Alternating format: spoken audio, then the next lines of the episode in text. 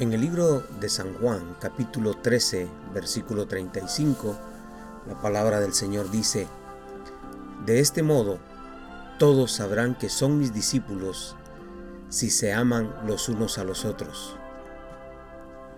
Este capítulo de San Juan, el capítulo 13 completo, está cargado de mucho contenido, muchas emociones encontradas. Empezamos desde la forma tan sencilla, tan humilde y sin agendas escondidas de cómo Jesús le lava los pies a sus discípulos. Esta acción, por supuesto, era de los esclavos, era de los sirvientes. Jamás sería la actitud de un rey, de un príncipe o de un principal. Con esta enseñanza, Jesús nos está enseñando los valores reales del verdadero reino que el reino que no es de este mundo. Pero también luego Jesús explica su acción y demuestra que este es un valor esencial, es un valor fundamental y sobre todo es vivencial que se tiene que practicar. Es la nueva evidencia del reino de Dios, que los grandes, que los que, les sirven no están dispuestos a servir, pero en este reino los grandes son los que sirven, los que tienen algo extraordinario son los humildes, son los que tienen que lavar esos pies. O sea, la grandeza de un integrante del reino no se nota por lo que sabe, no se nota por lo que habla, sino por lo que hace con sus actitudes. El siguiente cuadro es muy sentimental, los siguientes versículos de este capítulo es muy triste también porque sus discípulos están viendo esta acción, pero uno, cegado por su ambición, no vio el reino, no vio la humildad de su rey, no vio la grandeza de un ser humano que está sirviendo, sino vio sus propios intereses. Tenía una agenda escondida, tenía valores mezquinos que quería satisfacer. Esto es muy triste, porque éste se declara luego un traidor, que justamente está traicionando el que al que le acaba de lavar los pies. Es irónico, pero triste. Es irónico, pero es real. Jesús le acaba de lavar los pies, acaban de comer con ellos, acaba de estar identificándose con ellos y este hombre lo traiciona. El otro cuadro triste es lo que está después de nuestro texto.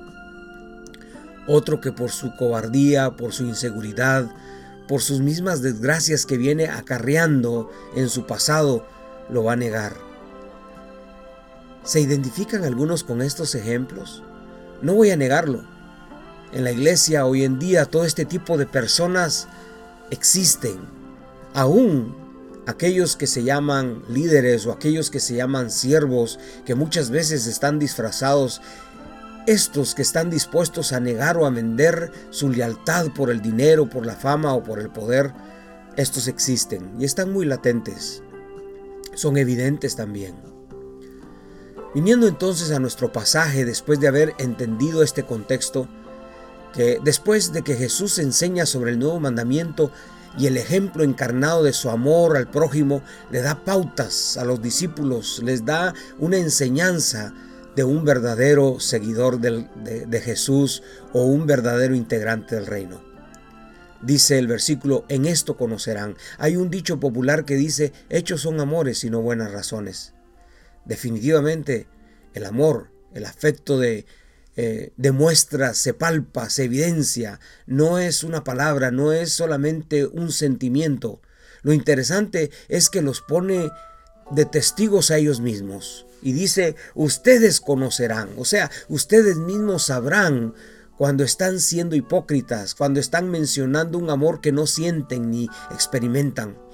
Ustedes son testigos, en otras palabras. Ustedes conocerán, pero conocerán personalmente en lo profundo de su ser, pero también a su alrededor los otros que están con ustedes, tarde o temprano los van a descubrir.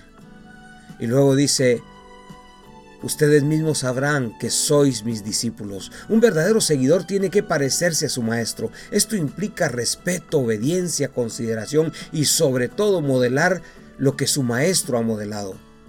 ¿Conocen las implicaciones de ser discípulo de Jesús? Esto va más allá que palabras.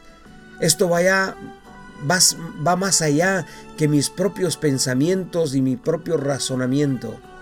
Tiene que ver con la vida, tiene que ver con algo sobrenatural.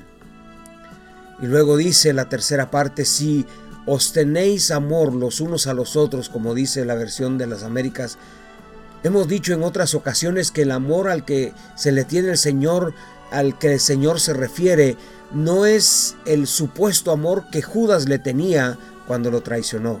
No es el supuesto amor que Pedro le tenía cuando le negó. No es el supuesto amor que todos le tenían los discípulos cuando él fue entregado, huyeron. Ese no es el amor del que habla Jesús. Ellos estaban siguiendo a Jesús porque estaban esperando que les diera algo. Y ese amor es un amor que realmente no es el amor verdadero del cual mencionaremos en un momento. El amor que, de, que, deben detenerse es uno de los nuevos fundamentos de este reino y es el amor ágape. El amor que procede, que se deriva, que es consecuencia de una decisión previa. Amar al Señor con todo el corazón, con toda el alma y con todas las fuerzas. El mandamiento primero, que es el resumen del decálogo o de los, de los primeros diez mandamientos que recibió Moisés en el monte, los cuatro primeros para ser exactos, tiene que ver con amar a Dios.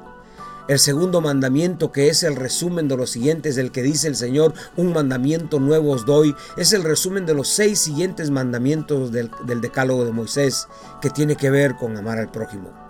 Lo interesante de Jesús es que está dando una lección de vida, un principio fundamental del nuevo reino, el que no es de este mundo. No deben amar eh, eh, a una persona porque algo les va a dar. No deben amar a una persona porque les sirve, porque eso es muy fácil. Sino que deben amar a aquel que inclusive los ha traicionado, aquel que inclusive los ha negado, y eso lo está modelando Jesús con su propia vida.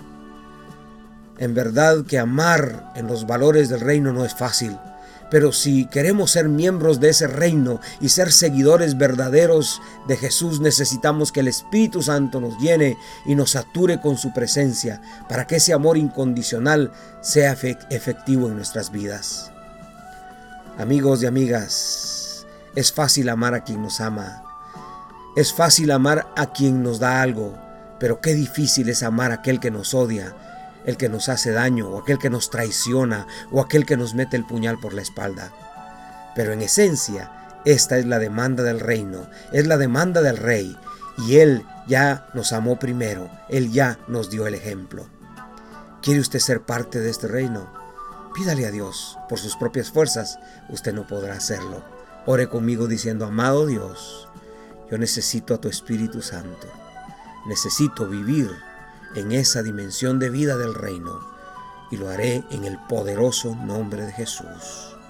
Amén y amén. Que el Señor los bendiga. Les habló el pastor Leonel de León.